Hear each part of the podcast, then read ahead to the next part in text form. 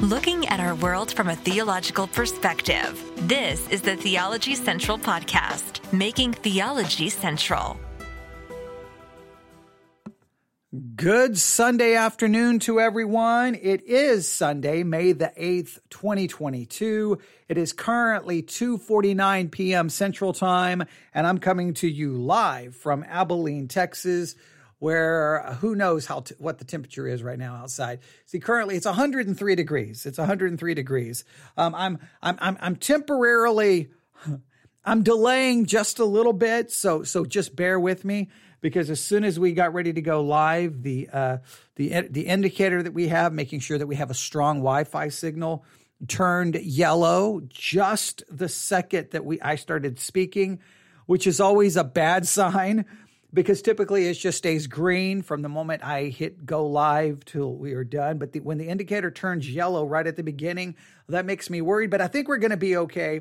Hopefully, we of course we broadcast live on a number of platforms. So if one for some reason has problems, the other one usually tends to get get us to the end of the broadcast. Sorry to, to mess that up, but eh, I, when when I look at that it's hard for me just to play it off. Like you know hey everyone having a great day? It's wonderful. It's hard because i'm looking at it going if i keep talking and the the broadcast crashes well then uh, it doesn't matter how professional it sounded because it ends up a waste for everyone because no one's ever going to hear what just happened. So it's better just to take a second just wait make sure everything is good before we really dig into any teaching because I would hate to be 30 minutes into this and then realize that we are not on the internet and then we lose everything. But I think we're good to go. So let's do this again. Good afternoon, everyone. Welcome. It is Sunday, May the 8th, 2022. It is currently 2:51 p.m. Central Time, and I'm coming to you live from Abilene, Texas. I hope you're having a great day. If you're listening to us live, welcome. Thank you. If you are not listening to us live, and you would like to know how, it's very, there's lots of different ways to listen to us live. The easiest way is the Church One app. That's Church O N E. Church O N E. Simply download the app. It's absolutely free, available for Android or Apple devices. Once you download the app, simply type in Theology Central. Boom, make sure all the notifications are turned on and you can listen to us whenever we're live. And all of our content is broken into different series. So it makes it very easy to keep up with everything. And anytime we add maybe an older sermon that gets uploaded, you'll get a notification knowing that it's been upload, uploaded. So that's the best way to listen to everything. But um, yeah, if you have any questions, email me newsif at yahoo.com. So, how are you doing today? Having a good day? Maybe it's early morning, maybe it's late night, maybe it's the afternoon. I don't know when you may be listening to this, or you may be listening to me right now. How are you doing this Sunday afternoon? Well, I don't know how you're doing. I I fear you're not going to be doing any better by the end of this broadcast because we are in one of those situations where we need to finish something, but we're kind of stuck. All right. Now, if you've been with us now, I guess going all the way back to I, I don't even maybe 2019. It's been a very long time, but we have been studying the classic book, The Imitation of Christ by Thomas à Kempis. We have been working through this book week after week. There's been times we've taken a couple of weeks break, but we've been working on it month after month after month after month, and we haven't made it very far. We're in book 2, chapter 10. Book 2, chapter 10 the Imitation of Christ by Thomas à Kempis, written over 500 years ago. It's a book that's had massive influence on the world of Christianity and uh, Christianity from many different theological perspectives and traditions and backgrounds, which really makes the book even that much more interesting.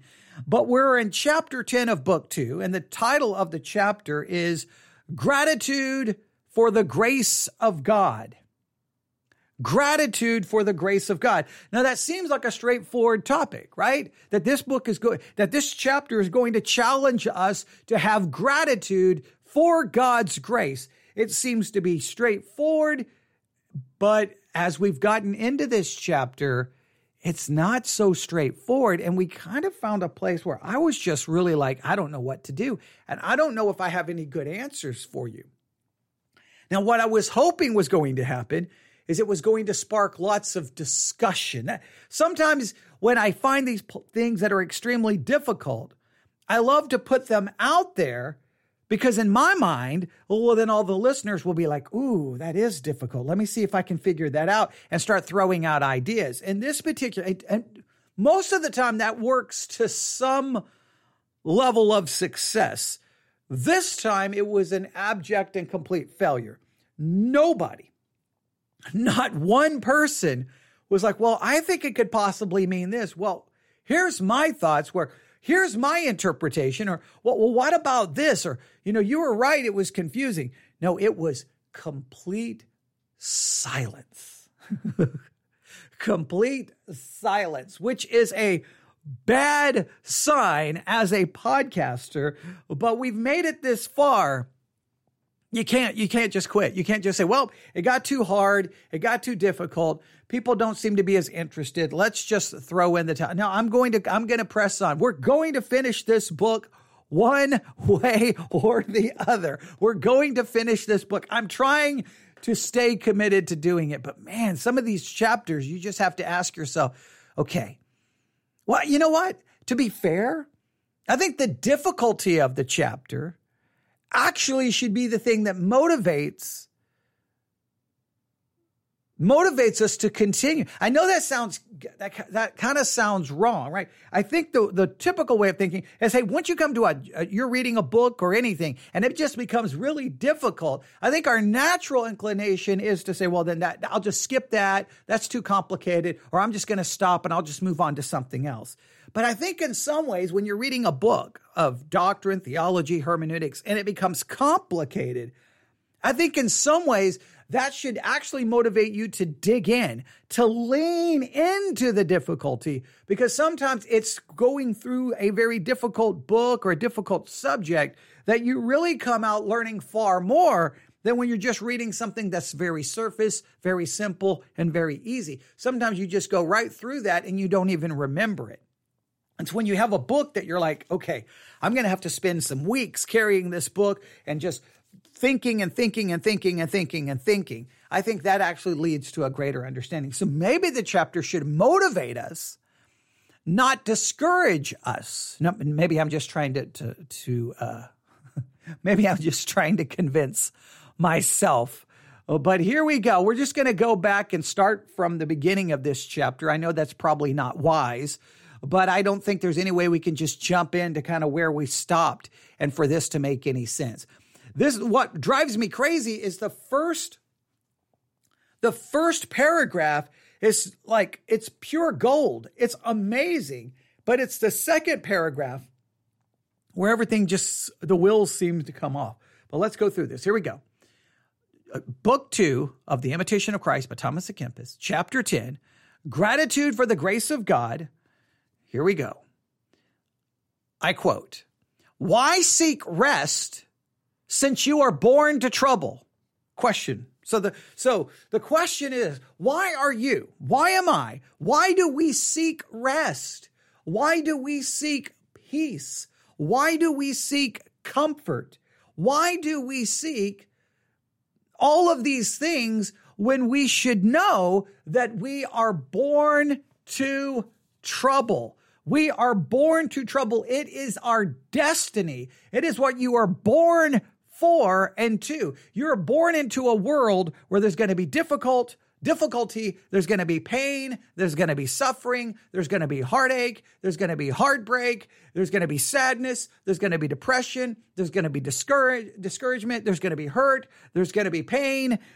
We are born into trouble. We are born to trouble, which is a reference to Job chapter 5, verse 7.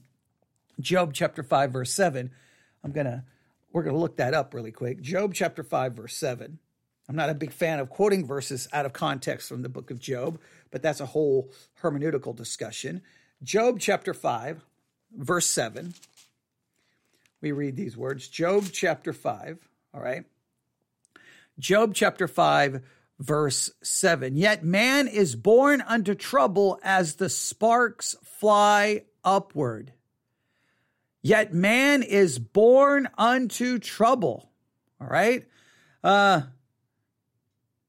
that man is born unto trouble. I mean, that Thomas Kempis takes that phrase from Job chapter 5 verse 7 and he basically says, look, this is a reality. This is this is a truth. We are born unto trouble. So if that's the reality, then why are we constantly seeking rest and comfort or escape from it? Should we not just embrace what we are born into and unto? Now, we like this would be a great question just to ask people in a Sunday school classroom or a small group. And I think you would get lots of, it'd be interesting to know the different answers you would get. Now, what Thomas à Kempis is, eh, Thomas à Kempis, so he asks a question, why are you seeking rest? He seems to be inferring that it's just a foolish endeavor, right? Why? In other words, you get rest, you seek rest, you get some sense of comfort, but guess what? It, it's almost like, oh man, finally, I got some comfort. Wow, I'm so glad. And then you slowly turn and boom, you get hit with more trouble. And you're like, I need rest. I need comfort. I need this to end. You're like, okay, whoo, good. That's a boom. And then you get hit with something else. Thomas Kempis seems seemingly seems to imply that it seems like a waste of time to seek for comfort for whatever comfort you experience. It's only temporary because more trouble is coming. So Thomas Kempis says, instead of seeking for rest, dispose yourself to patience rather than to comfort and to bearing of the cross rather than to gladness. Instead of looking for rest, instead of looking for some kind of escape, instead of looking for some kind of comfort, commit yourself to patience in the trouble and rather than to comfort. In other words, okay, instead of give me comfort, Give me patience. Give me the patience to endure the trouble. Don't give me comfort. So, patience rather than comfort, and bearing the cross rather than gladness.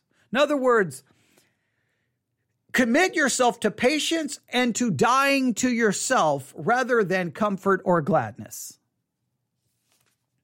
That, that that's a the first paragraph there is so profound. It's so I, I really thought that I was going to get like a hundred emails going, whoa, that's deep. That's, that's one of the most amazing paragraphs I have ever heard. Please, please give me more about that paragraph. But, but it did not seem to have the same profound impact on others as it did me. I'm still trying to just wrap my mind around how utterly profound that is.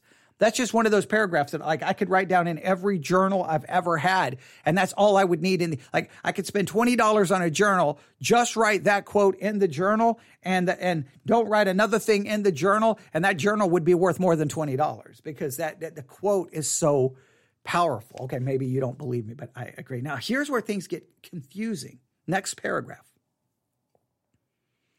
What secular person is there who would not willingly receive comfort and spiritual joy if he could always have it. Now, the, the, the thing is, is when you read the words of Thomas Kempis, you have to always try to put yourself back in, in the correct context. So over 500 years ago, he's writing from the perspective of someone living in a Catholic monastery. So when he refers to a secular person, I think he's referring to someone outside outside of the of the uh, monastery outside of a the religious life per se. So the average person who what person like that who would not willingly receive comfort and spiritual joy if he could always have it?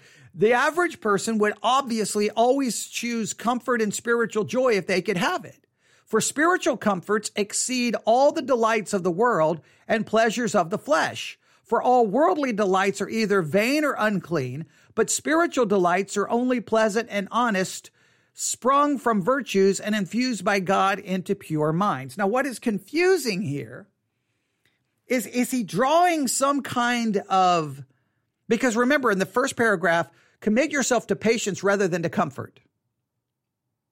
But then in the second paragraph, he seems to speak that this kind of comfort is okay, but it's spiritual comfort. He remember in the previous chapter, he drew a big distinction between spiritual comfort and we'll call this human comfort. And that we should always commit ourselves to spiritual comfort, not human comfort. And he comes back to this same concept. So think of it. Here's the here's the person outside of the monastery. Would they not willingly receive comfort and spiritual joy?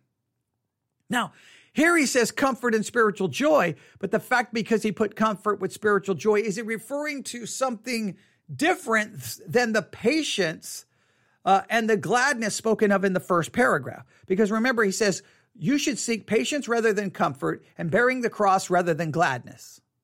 So in the second paragraph, this comfort and spiritual joy seems to be something different than, say, an, a human or fleshly comfort and joy. Because he, he immediately says this For spiritual comforts exceed all the delights of the world and pleasures of the flesh. Seemingly to imply, hey, don't seek, you should seek patience rather than fleshly or human comfort. You should seek bearing the cross rather than fleshly or human gladness. The next paragraph says, Spiritual comfort, see, the reason you should seek spiritual comfort is it exceeds all the delights of the world and the pleasures of the flesh. A spiritual comfort is better than the delights of the world and the pleasures of the flesh. So, and I guess that spiritual comfort would come from patience and bearing the cross. Spiritual comfort is found not in the removal or of the difficulty or a fixing of the thing bringing about pain. Spiritual comfort is found in the midst of the trial, the tribulation, and the pain.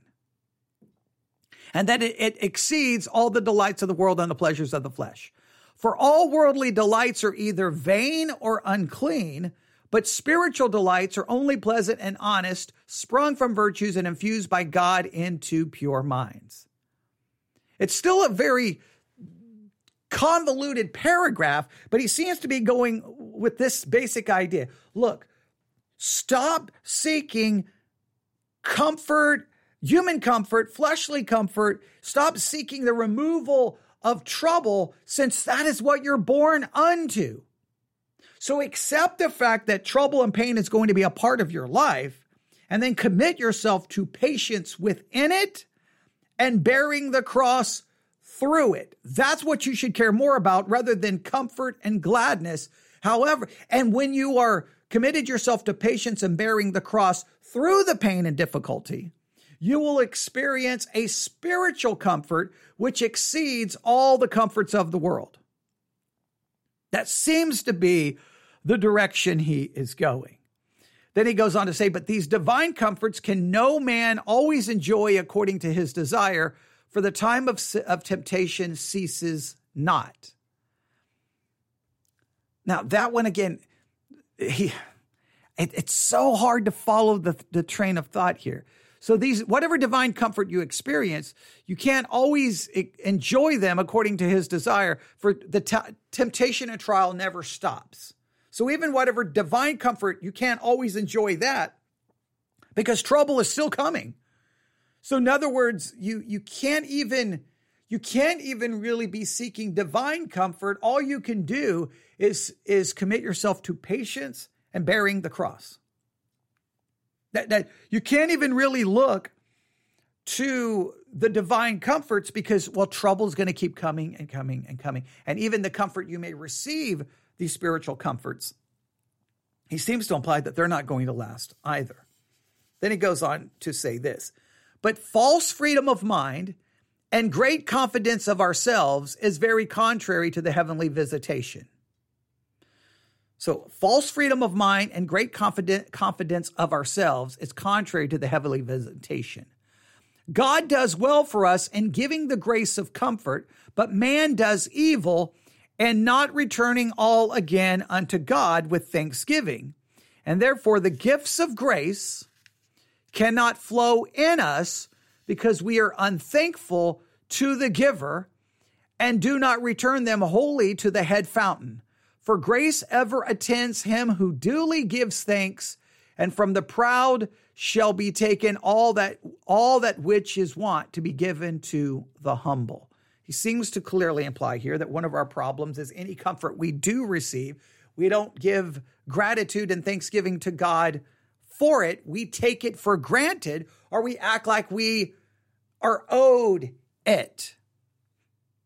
And we're, it, we, nothing nothing is owed we, we don't deserve it. We shouldn't just ex- expect it. We should always be filled with gratitude and thanksgiving. Now he goes on to say i desire not that consolation which takes from me contrition that's a powerful thought let me read that again i desire not the consolation which takes from me contrition Let's stop right here. All right. He doesn't want the comfort. I'm going to look up, get us an, ac- an accurately working definition of contrition. I think we all have a basic idea. Let's get a, a working definition here. Contrition, the state of feeling remorseful and penitent. To be, to be contrite or to have contrition is the state of feeling remorseful and penitent. So Thomas à Kempis is saying he does not want any consolation. He doesn't want any comfort that takes away from him the feeling of being remorseful and penitent. He, if there's comfort, he doesn't want that comfort that takes away that feeling of being remorseful for his sin and failure and weakness and being penitent towards it. That's that's interesting. That's interesting. I, I, guess we could pose this question as we again we're just we're just working through this. The, the, the, the Thomas Kempis's writing style just leads to lots of difficulty at times. Here's a question: Is is comfort, is consolation, spiritually dangerous? by receiving comfort, by receiving some kind of consolation, can it remove from you a feeling of being remorseful and penitent towards your sin and your spiritual failure? He goes on to read this or write this, and let's read it. I desire not that consolation which takes from me contrition, nor do I aim at that contemplation which leads to haughtiness of mind. Right? So he doesn't want consolation that takes away contrition, and he doesn't aim at the contemplation which leads to haughtiness of mind. In other words, I'm not going to commit myself to some kind of spiritual contemplation that's simply going to make me arrogant and make me prideful. So he seems to imply that there's two very are, are great dangers to our spiritual life, which would be receiving some kind of comfort or consolation that really destroys a feeling, a feeling of remorseful, of being remorseful and penitent towards our sin. He doesn't want that kind of comfort. And he doesn't want any kind of contemplation that simply makes him arrogant. For not all that is high is holy, not all that is sweet, good, nor every desire pure, nor is everything that is dear unto us pleasing to God. Willingly do I accept of that grace, whereby I may even be found humbler, more fearful, and may become readier to renounce myself. Wow, now this this is getting into some really profound and deep spiritual food here. I mean, this is like, this is not a snack. This is not even a buffet. I don't, this is like a, a life supply of spiritual thought and wisdom here that we have to try to just all we can do is chew as much as we can and try to digest as much as we can. But this is a lot right here. Okay. So let's go through this again. All right. He's seemingly giving a, a concept here that basically there's good things, there's comforting things, there's things of rest, there's things of peace, there's things that that may be so that bring about great feelings, they may bring about a great period of time, but anything that there's things that may be considered good, but they're actually detrimental to us spiritually. He would rather be in a place where he is experiencing fear, worry, pain. He would, he would, it, it, it would be, he would rather experience those things that would bring about discomfort and suffering if it produces the greater spiritual good. Basically, what Thomas Kempis is saying is what you should be most worried about is your spiritual good, not your mental comfort, your physical comfort, or your emotional comfort. What is better for you spiritually may not necessarily be wonderful in these other areas. So, with that in mind, let's read this again. I desire not the consolation which takes away from me contrition. If if your if your consolation, if your comfort is going to take away my contrition, my awareness of my own sin, my brokenness over my own sin, well then I don't want your comfort. I don't need that comfort because I would rather be contrite than comforted.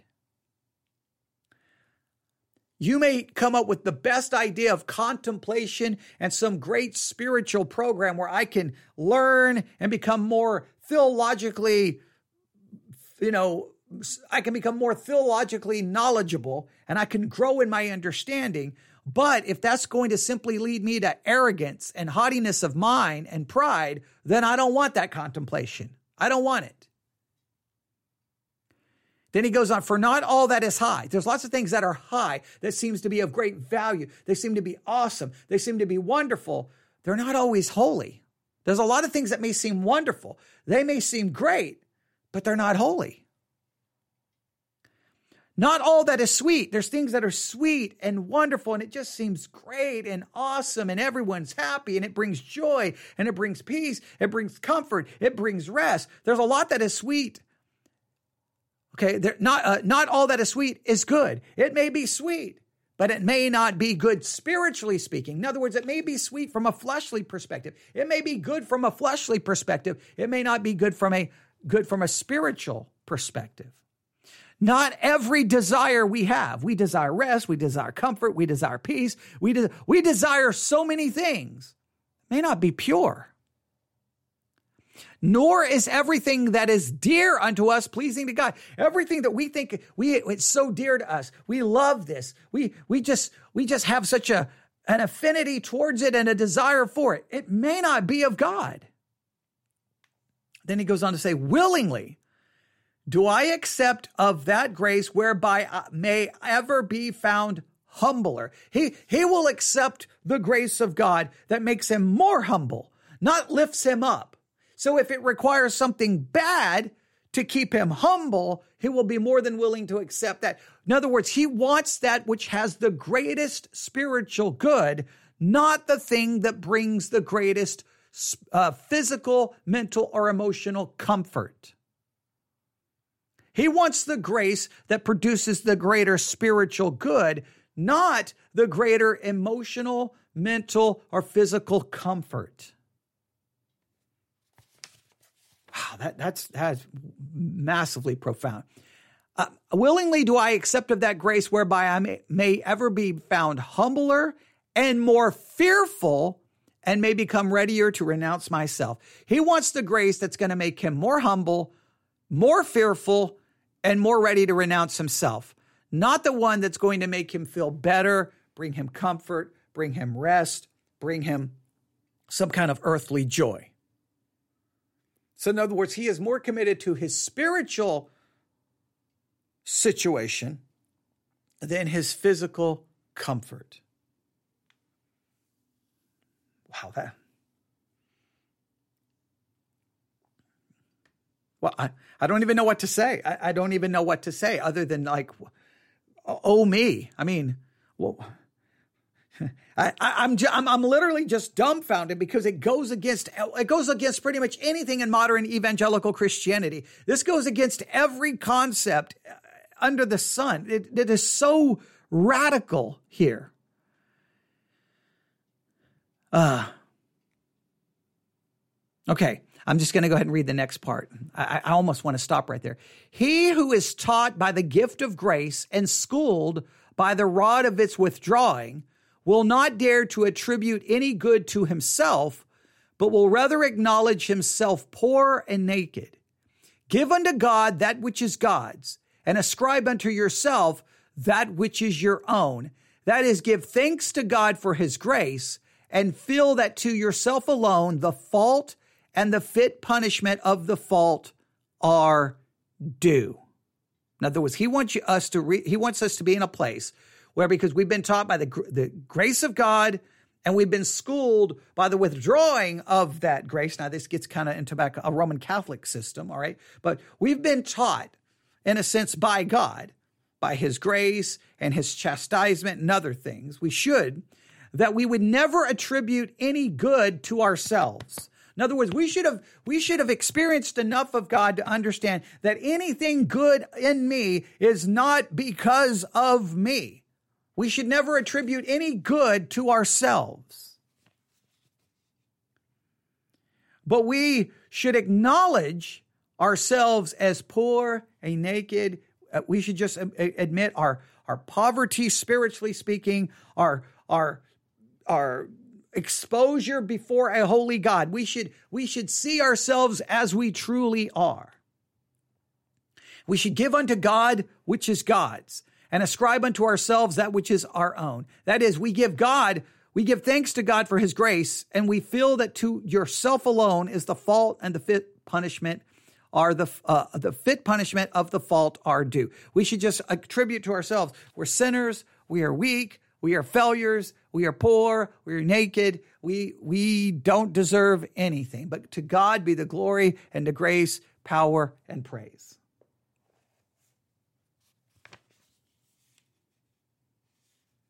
I'll stop right there. Wow, that is a that is a profound section right there.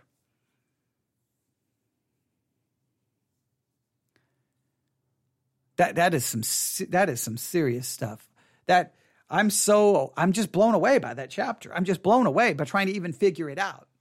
So, hey, why are you seeking comfort and rest? All you're going to get in life is more trouble. Stop seeking that. Instead of seeking that, seek for the patience to go through the troubling in a right spiritual way and bear your cross. Die to yourself and understand that all the human comfort in the world is of, of no true value. Seek a spiritual comfort, but do not seek a spiritual comfort. Do not speak, seek any grace of God that would bring comfort to you in a way that would hurt you spiritually. We have to understand that we should desire spiritual growth our spiritual condition improving more than any kind of comfort to our mind, to our emotions, to us physically. We should be, we don't want anything that would be detrimental to us spiritual. We should be more committed to our spiritual growth than any kind of physical comfort, rest, or peace.